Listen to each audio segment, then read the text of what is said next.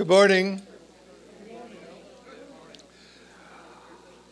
I want to, in light of the report of giving that you just heard, I want to thank you for your financial generosity that makes all of that giving possible. I don't think, in uh, except for one time in the 20 plus years I've been teaching this class, we've ever asked for money and yet it's always there, and we give everything away. I mean, nothing goes to anything except for um, charitable causes like you just heard about, and I'm very, very grateful for that.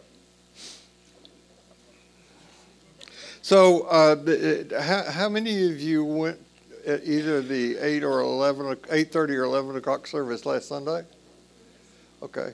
So uh, Dr. McDonald came to my office this week and said he's worked out my severance package.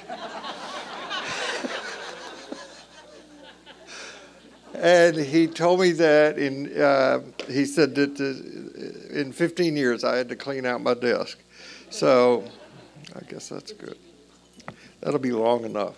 That'll be long enough. Where we'll be in 15 years.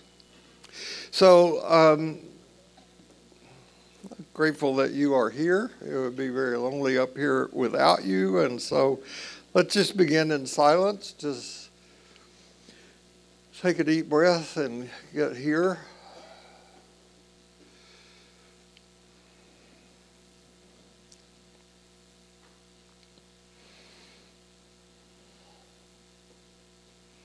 May grace be in our heads and in our thinking.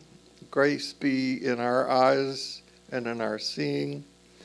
Grace be in our ears and in our hearing. Grace be in our mouths and in our speaking. May grace be in our hearts and in our understanding. And may grace be at our ends and at our departing. And no matter who you are, no matter where you are in your spiritual journey, you are celebrated here. So um, I, I have been using what most folks know as the Lord's Prayer as a stimulation for crafting these talks lately. And uh, doing so is one of the ways I have of contributing to religious literacy. And um, frankly, doing so is a way that provides me kind of a roadmap of knowing what I'm going to be talking about next and having having that roadmap is very helpful for me because I'm a seven on the Enneagram and always thinking, planning down that, that direction. So, um, just so that you will be informed about that, it is my intention to interrupt this work on the Lord's Prayer uh, after today. We're going to take a break in it. And next Sunday, I'm going to begin a two part mini series uh, which I'm calling The First Christmas, which I'm stealing that title from a book that was co authored by uh, Marcus Borg and John Dominic Crossan. They were great friends. Both of those men have been in this room teaching. Borg on several occasions, uh, Crossan here, and also uh, he preached across the, the plaza. Uh, Borg never had that opportunity. Um, one time, uh, I met both of these guys. Uh, first of all, through an invitation that Jim Bankson had set up, and then uh, through tapes that he had given me. You remember cassette tapes? That's how long ago it was. Uh, and then got involved in Jesus Seminar and all that, all that stuff. So um, they were great friends. Borg died a few years ago, and uh, I told him once at one of the Jesus Seminar meetings, I said, I want you to know that I plagiarize, I, I mean, borrow your material.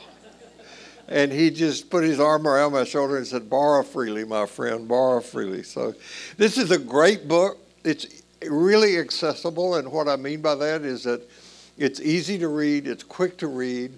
Uh, and, and I'll be riffing off of this book. This, is a, this book is a bookend to the first book that they wrote, which is called The Last Week, which is their take on um, the last week in the in the Easter uh, in the Christian calendar. Christmas is the um, second most celebrated liturgical holiday in the world. More than uh, Ramadan, more than anything else. This uh, is second most, not the first most. And Christmas is the only religious holiday that is also a federal holiday.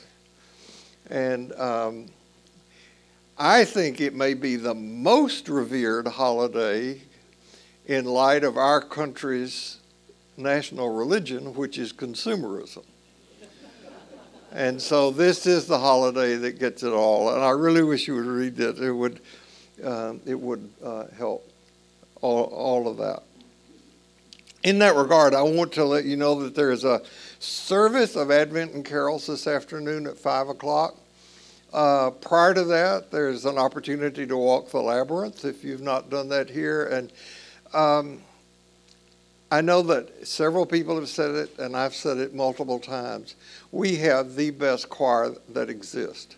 And all the choirs, the children's choirs and the treble choir, and our musicians will be um, on stage this afternoon at 5 o'clock. It's a wonderful way to start Advent. This is the first Sunday in Advent. We have a very, very short Advent season this year because Christmas is Christmas Eve is on the fourth Sunday in Advent. So uh, we have next Sunday, which will be the 10th, the next Sunday, which will be the 17th. Then the next Sunday will be Christmas Eve, and we will not meet here.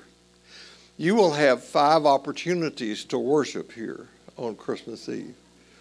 And uh, the more you take advantage of that, the better accommodations you will have in the afterlife. You believe that? No, that's not true. There will be a worship service on that Sunday morning at 10 o'clock, and then there will be four usual Advent services, Christmas Eve services. Uh, I think they're at 2, 4, 6, and 8. I think that's when they are. That, that right? Okay. Then the next Sunday will be uh, Christmas Eve. New, New Year's Eve, and we will not meet as a class then either. That was a decision that was held by the church, more or less. So we will not meet then. So I would like for you to know that. So um, next Sunday, Dr. Holly Holly and I will be introducing the book and talking about introducing the Christmas story. And um, then the next Sunday, I'll finish that, and that'll be our last Sunday for this year. So after the first of the year, I want to come back and pick up on a couple of phrases from the Lord's Prayer that we have not touched on. Uh, one will be on forgiveness, which was the biggest topic that Jesus spoke to, the first or second, depending on how you rank things in the Jesus narratives. And then we will talk about the second thing that we've not talked about the Lord's Prayer, which is community. Um, and that's why we're in such a mess we're in today. So I've decided to revisit the Lord's Prayer for a number of reasons. Um, I say revisit because I first did a series on the Lord's Prayer in here at the beginning of 2007. You know, some of you may think that well, if you're a speaker and you've spoken for 30, 40, 50 years and you have to speak again, then you can just go back and get something you've done in the past and resurrect it and give it again and you don't have to work. But I go back and I look at those talks that I did 15 years ago, 20 years ago, and they're embarrassing.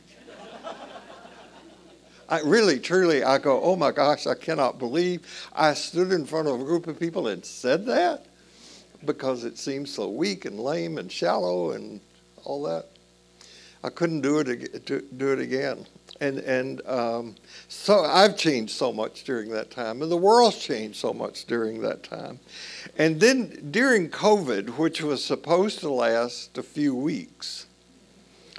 Um, I was rescued by in my teaching by the generosity of Dr. Holly Hudley. And we did a brief series on the Lord's Prayer, which frankly, Holly reminded me of that, and I didn't remember it. She said, We've already done a series on the Lord's Prayer. I said, We did?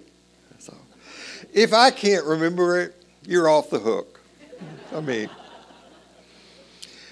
but this time around was actually stimulated by questions that I've been getting from some of you about the liturgy that we use um, across the plaza.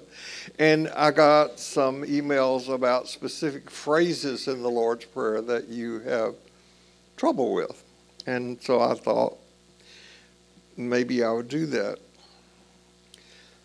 When I was teaching a class here called the Mind and Spirit class, I did a series on the Apostles' Creed. And it was tedious because I did it phrase by phrase. Some of you may remember teachings on the Gospel of, John, uh, of Thomas. You wanted to pull your hair out? Yeah. So, um, I'm not going to do another series on the Apostles' Creed. I did. I offered a creed in here a few weeks ago. That's from Progressive Christianity. It's on their website that you can go and look. It's a creed that we could use. Um, if you would like, sometimes I will tell you, those of you who don't go into worship because you can't stomach some of the liturgy, the words, the hymns, and so forth, maybe a way to think about that so that you can embrace that in a better way. That's not what I'm going to do today. I don't have any need to try to make relevant the Apostles' Creed or the Nicene Creed because they aren't. They were written in a pre Copernican worldview, and if you take them at a, just a level of reading through them, you can't say, I believe in those things because we don't have that worldview anymore.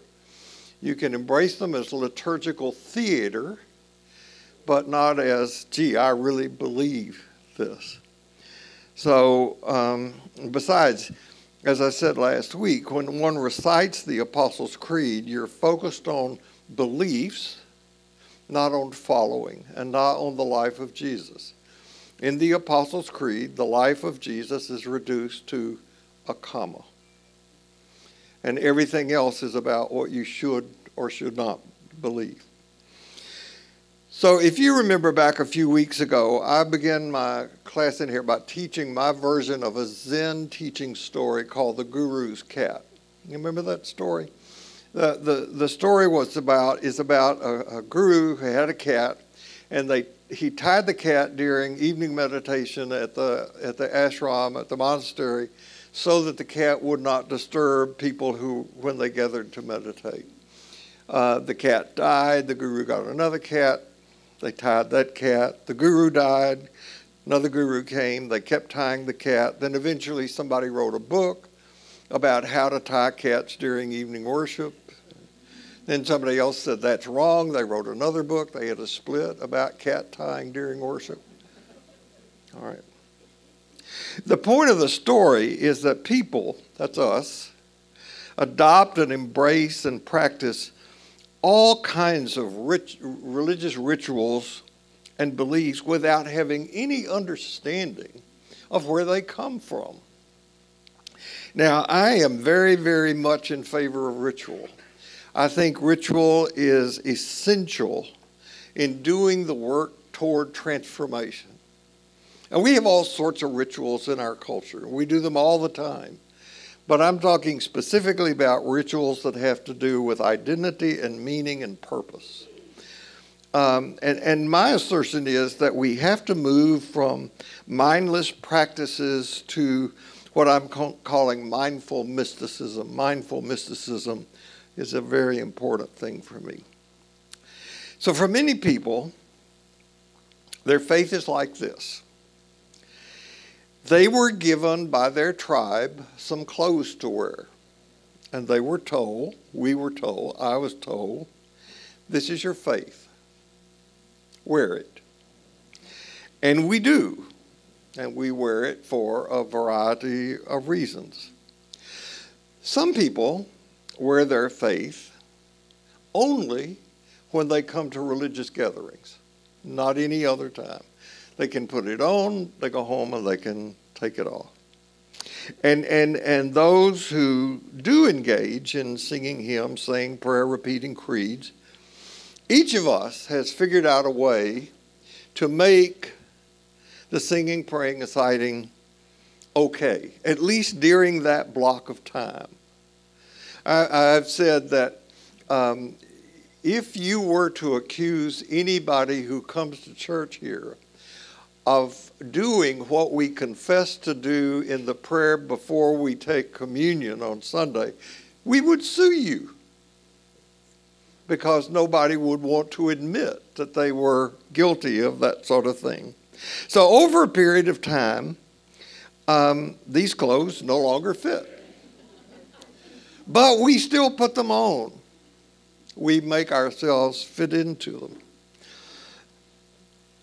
I try to get people to take these clothes off and to risk putting something else on. And over the years, I've taken some hits for doing that in sermons or classes. Um, it seems permissible that we can grow in every other arena of life than in our religion. Early on, someone in my family, I think it was one of my parents, came to hear me um, preach. And afterward, um, I think it was my mother, said, um, William, that's what they would call me because they couldn't adapt to change said, William, do you really believe so and so? And I said, Yes, I do. And um, my mother said, Well, you can't believe that. And I said, Why? And she said, Well, you just weren't raised that way.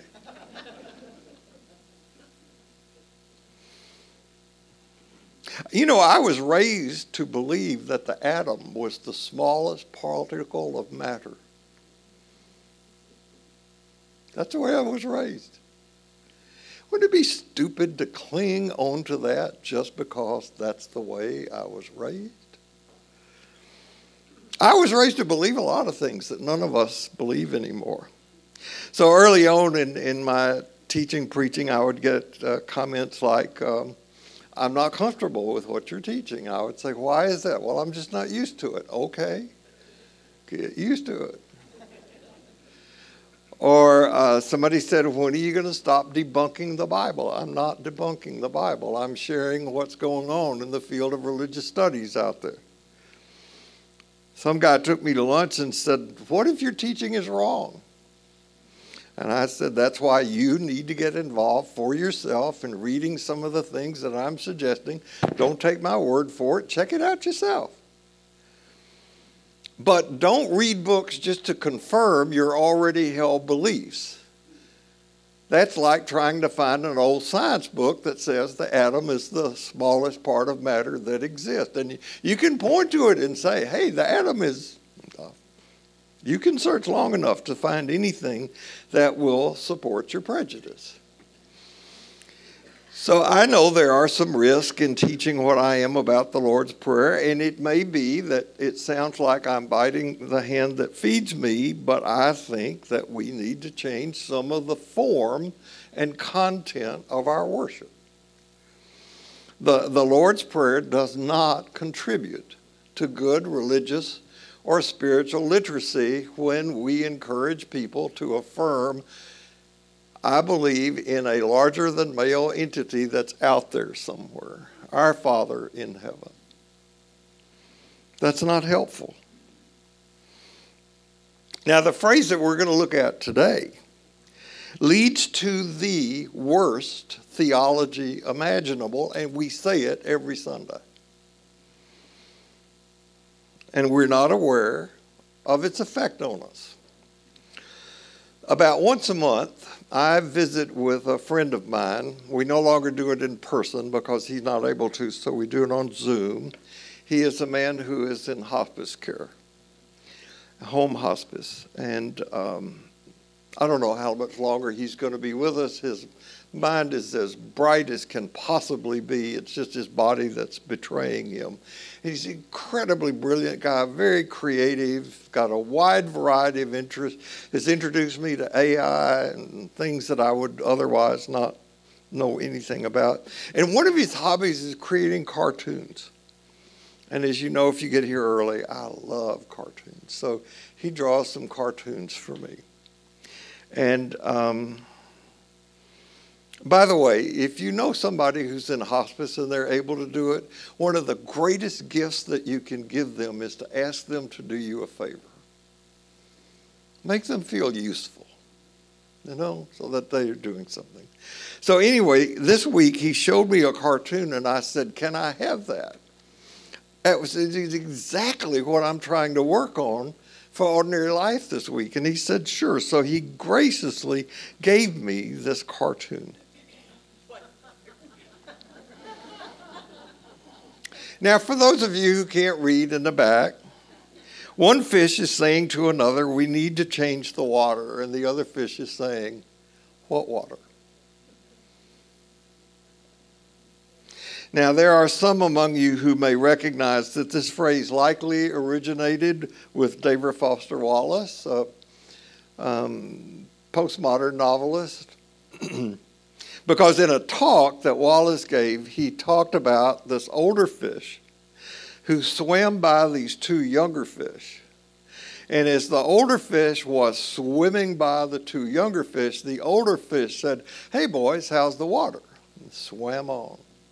And one of the younger fish looked at the older fi- uh, other fish and said, What the hell is water? That's our condition. We're in water all the time. We jump in a pool of water when we come here. We jump in a pool of water when we go to worship. You jump in another pool of water when you step out of here, turn on your radio, go home, turn on the television set. That's the water in which we live, and it affects us. We're not aware, and we're not aware of how what surrounds us influences us so proudly. I, I, I like my friend's cartoon better than the Foster Wallace thing because uh, my friend's cartoon goes further.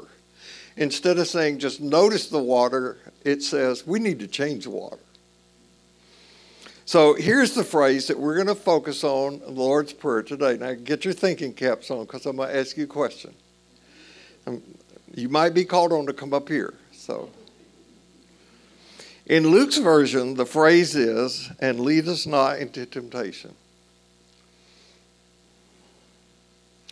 In Matthew's version, it is, and lead us not into temptation, but deliver us from the evil one. And the way we say it in our liturgy is, and um, lead us not into temptation, but deliver us from evil. And I keep reminding you that the prayer that is used in Christian liturgies, that's Catholic, Protestant, and Orthodox, is not in the Bible. That comes as a surprise to some people, but it's true. Now, here's where I'm going to ask you to use your noggin. What kind of God is this phrase asking us to imagine?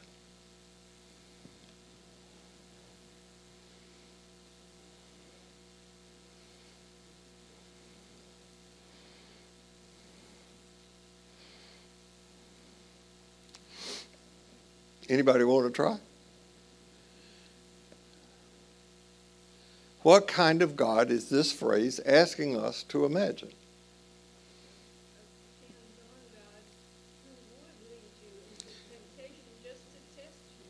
God leads you into temptation just to tempt you. And if God really loved you, he wouldn't do that, right? This is football season. Um, I have an ongoing fight with a woman here on the staff, Melinda Owens, whom I really love. I love Melinda. She thinks the Philadelphia Eagles are a football team, and uh, she she got on me the other week by saying she just hated it that people compared Patrick Mahomes to Tom Brady. And I said, Melinda, I don't compare Patrick Mahomes to Tom Brady. I compare him to Jesus. Anyway. really got her goat. so here's this cartoon from the New Yorker. God is saying, I can't deal with any famines, massacres, or epidemics right now. I got to help this guy sink a foul shot. That's the God that this prayer asks us to imagine.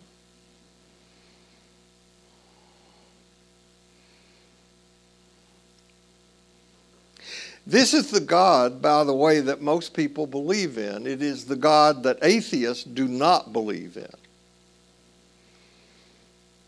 How could a loving, all powerful God have allowed this, and in the this blank you can put anything a fatal disease, a catastrophe, a car crash, an unfaithful spouse, a financial reversal. The line is as long as a CVS receipt. How could a loving God have compared this to happen to me? If God really loves me, God's all powerful. And on the other side of this is reflected what some of you may remember if you're close to being my age. There was a comedian by the name of Flip Wilson. How many of you remember Flip Wilson? Oh my God. Flip Wilson was just so funny. I wanted to grow up and be like him. You know, he was the he got the reputation of being the really first African American hit on public television. And he created this character, Geraldine. You remember Geraldine? And Geraldine kept saying, The devil made me buy this dress. Now you laugh at that, but it is reflected in a theology we express every time we do something that's out of line and we say, I don't know what got into me. Mm-hmm because we don't want to take personal responsibility for the crappy thing we just did.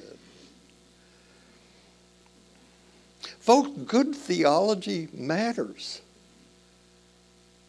And bad theology is destructive. Good religion matters. And, and I, I don't be an alarmist, but I'm alarmed.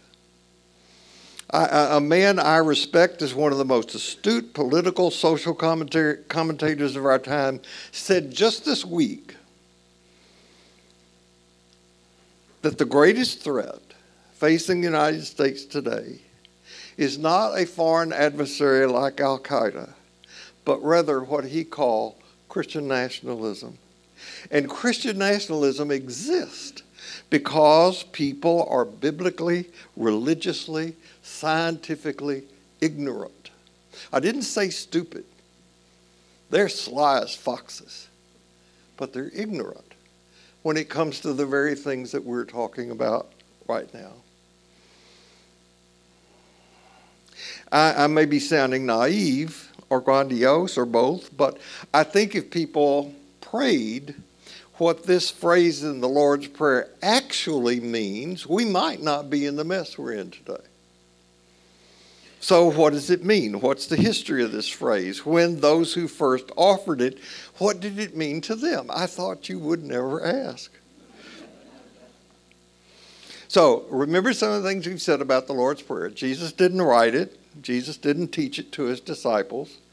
Uh, followers of Jesus crafted it in the years after his execution, long before there were any creeds, up until the middle of the first part of the 320s, something like that, the, the Christian communities didn't focus on how, what you believed.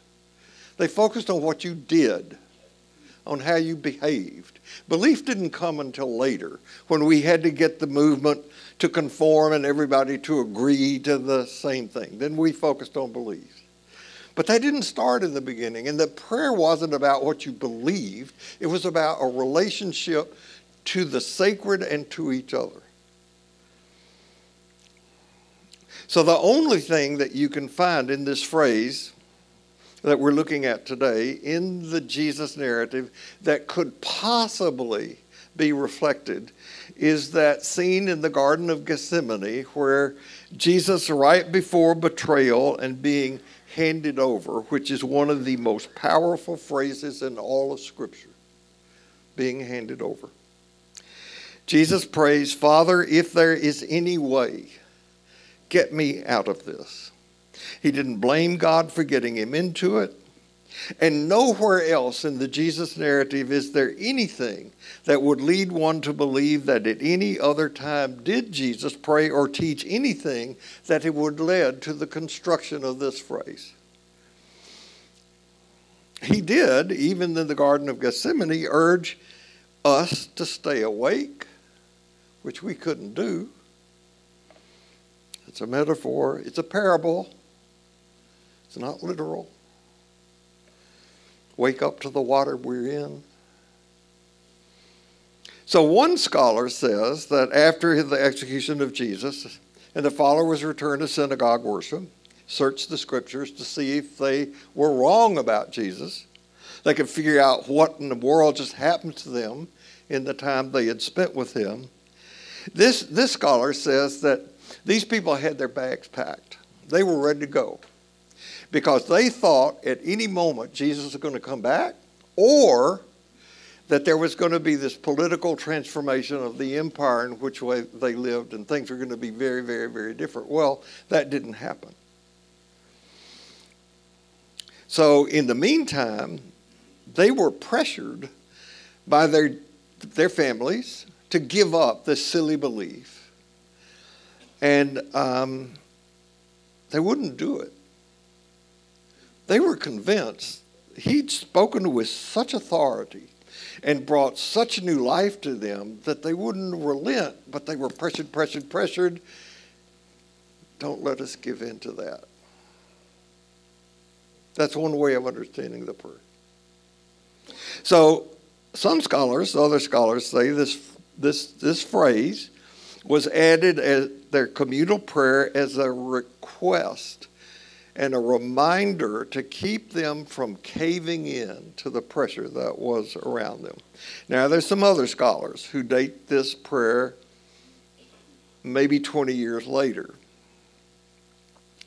And they say that it developed maybe around the time the split in the Christian Jewish, the Jesus follower, I call it Christian, the Christian Jewish community was about to split. So you have Mark, Matthew and Luke written before that split. You have the split, then you have the Gospel of John after that. And then during this time, you have some documents that have been discovered, like the Didache and others, where this prayer is in, in the Didache, by the way, in a form of how they worshiped before Constantine got a hold of the church. And so there was this pressure brought to bear on others of them stay in the synagogue, don't leave. This would be like our parents not wanting us to go join the civil rights movement if they were racist or something like that, uh, kind of thing. So the society at that time was defined by belonging, so this is a big deal. Now you also have to keep in mind that what we read in whatever version of the English Bible you want to read was translated from the Latin which was translated from the Greek, which was translated from the Aramaic. Right? You ever played gossip? I was thinking about doing that today, actually having about a dozen people come up, and in one person's ear, I was going to whisper, Tom asked Margaret to get him a bacon cheeseburger with a large order of fries, but she brought him a cashmere sweater instead and whisper that to one person and just have it passed along down the line and see what would happen at person 12. I don't think it would be the same, do you? And yet there are people today who believe that God dictated the Bible in such a way that it arrived in English with no error or inaccuracy whatsoever.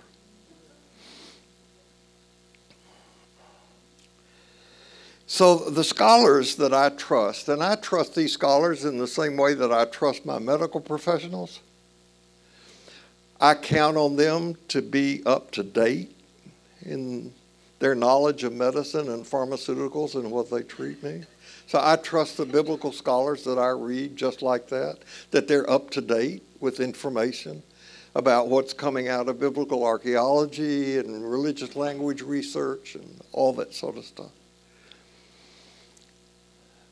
And, and these, these scholars say that a more useful translation of this phrase is keep me open to your love and presence when the events of life occur to pull me apart.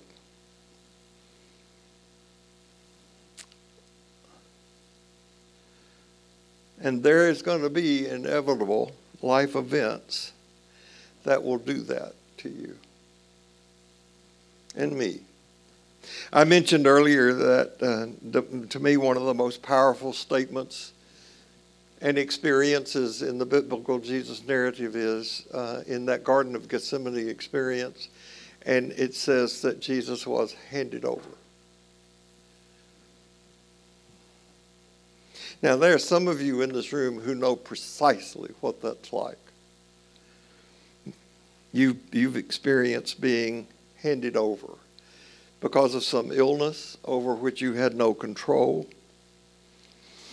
When I hear now that someone is about to have open heart surgery and it's appropriate, I call them and ask them if they would like me to send them the piece that I wrote, I've written since my open heart surgery, called Things I Wish I Had Known Before I Had Open Heart Surgery, that my anesthesiologist and physician had no time to tell me, or they thought I'd they do it so often that it was not necessary. But I wish that there people told me that there were th- some things that were going to happen when I got on that gurney. That for five days I'd be handed over.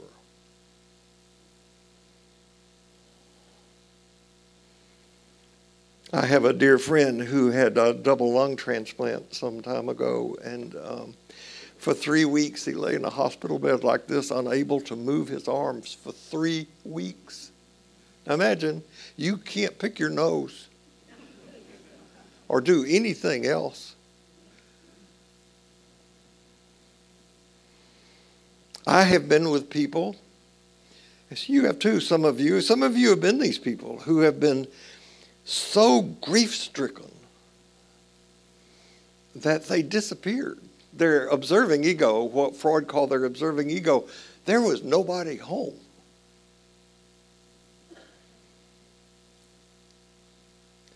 So, what I want to say is that the God Jesus introduces us to protects us from nothing.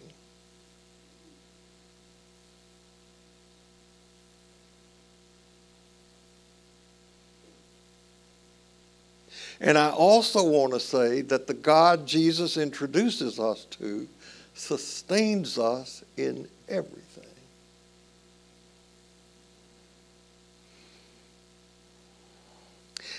That experience of sustenance is going to be dependent on our faith and trust. I'm not being cute. But if you wait to have a daily spiritual practice until you're handed over, it's too late. You can't learn a foreign language the moment you go to another country. You got to get it ahead of time. So there is no evil cosmic being out there creating trials and difficulties and problems. Many of our difficulties come directly from us, from the water in which we choose to swim. We make wrong choices, we make ill informed choices, we operate out of ignorance. Sometimes we regress to being emotionally immature people. We operate out of false beliefs. We operate out of misleading philosophies. So Jesus didn't write the Lord's Prayer. It was created by followers of his as part of their liturgy. They did it to keep his memory alive. They did it to strengthen their identity as we are those who follow this man. It's a prayer com- uh, intended for communal use. It's our Father, not my Father. And when it comes to this phrase, this phrase held them together under fire. That is to say, those who followed him and who continued his teaching, and even more his practices, were subjected to the same treatment he got persecution, many instances, death. And so they prayed, Be with us during these times.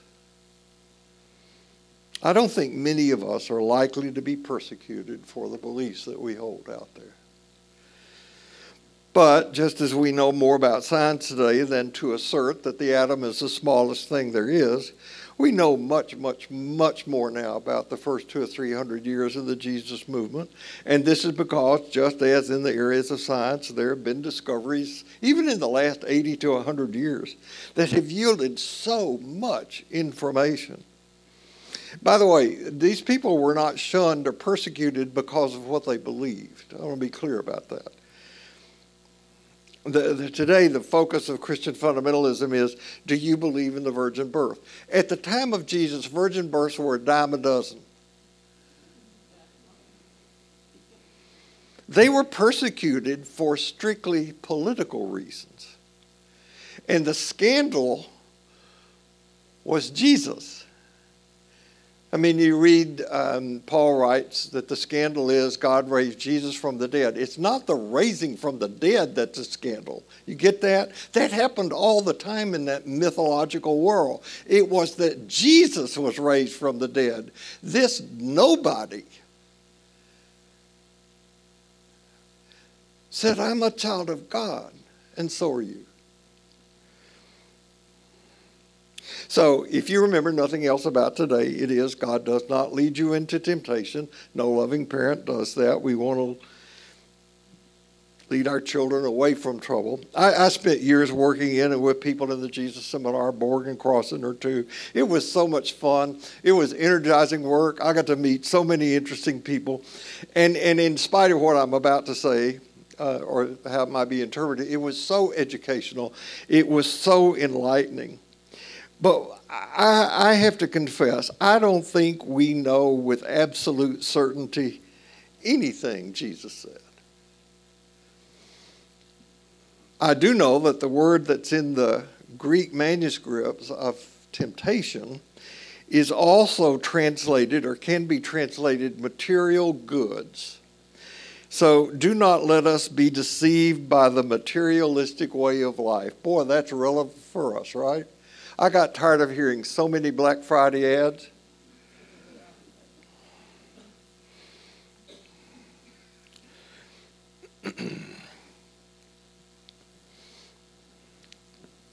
Do not let us become destructive. And then we might as well, you've seen this theme, I'm sure. Lead me not into temptation, oh hell, just follow me, I know a shortcut. So. Folks, we have to take responsibility for the water in which we live. And taking responsibility isn't about blame, it's about recognition that we are responsible for creating our lives and for allowing what, the, what context we're in to shape our lives. So I want to give you again the way that um, Neil Douglas Klotz translates this phrase. He says, um, Do not let me be seduced by that which would divert me from my true purpose, but illuminate the opportunities of the present moment.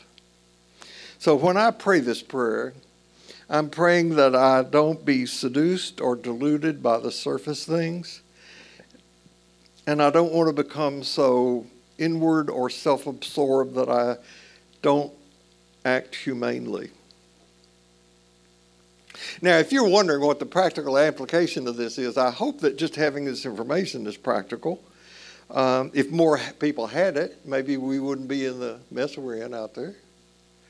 And and I don't want to harp on Mike Johnson, but what he believes as one of the top leaders of this country politically um, is important.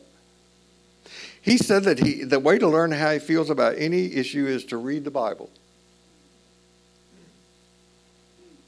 I've read the Bible several times. His quote was, That's my worldview. That's what I believe. Now, what does that mean? What, you know, I ask you, to, what kind of God does that phrase want us to imagine? What that, that statement coming from anybody, if you want to know what I believe, just read the Bible. What does that mean? What do they want? What does the person who says that want us to think that they believe? That it's okay to sell your daughter? That's in the Bible. The question of faith, now I'm talking about any faith Jewish, Muslim, Hindu, Buddhist, whatever. In the context of that particular faith, the questions are who am I, who are you, how are we to live? And in the Judeo Christian faith, following Jesus, those questions have to do with being created in the image and likeness of God, understanding that this is a God of love, a God of compassion, a God who created all who are and all that is. And the origin story that we've been given is not conducive to that. We are taught to be our worst critics. Look at how you talk to yourself sometimes, how we judge each other. It's not okay to judge people except those who don't use their turn signal.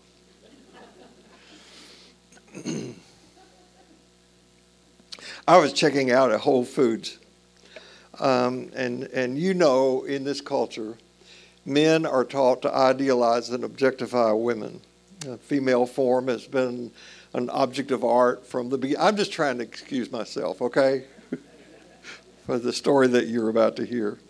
There, there was this incredibly, incredibly attractive woman checking me out behind the counter. She was tall, she was shapely, she was had a low cut dress on, and she had tattoo. And it's a lot of people who work at Whole Foods have tattoos, but this is unlike any body art I have ever seen. she had running from one side of her chest to the other the nativity scene. and the star of Bethlehem was right here going down.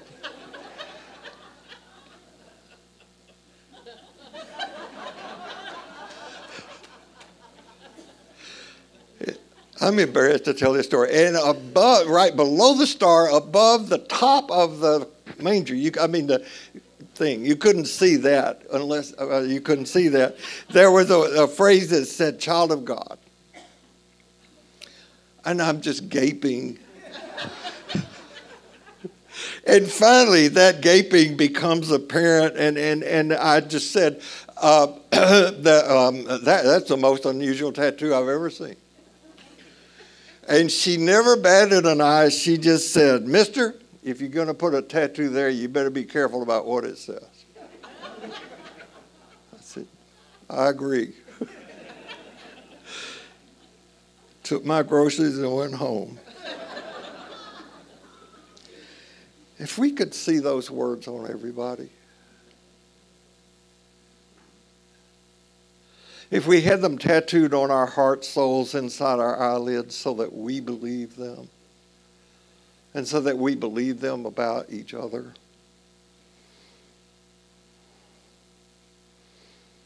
Real religion ought to be about making that kind of compassionate relationship happen. It ought to be about making things less false, less harmful to all people everywhere. So I want my teachings to be le- consistently less incorrect. I don't want to teach that the atom is the smallest thing if it's not. I want to disorient you so you can orient yourself. And my faith and belief is that if we follow the teachings of Jesus, we're going to teach, treat each other like child of God. Real Christianity is a lot more about this than what you believe. Do we follow Jesus or merely believe in Jesus? Do we love as he loved?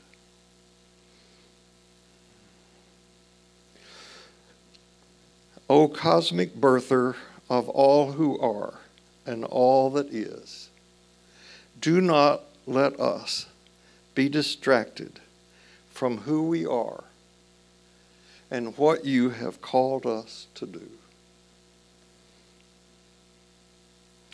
No matter where you go this week, no matter what happens, remember this you carry precious cargo. So, Holly and I'll see you right here next Sunday. Take care.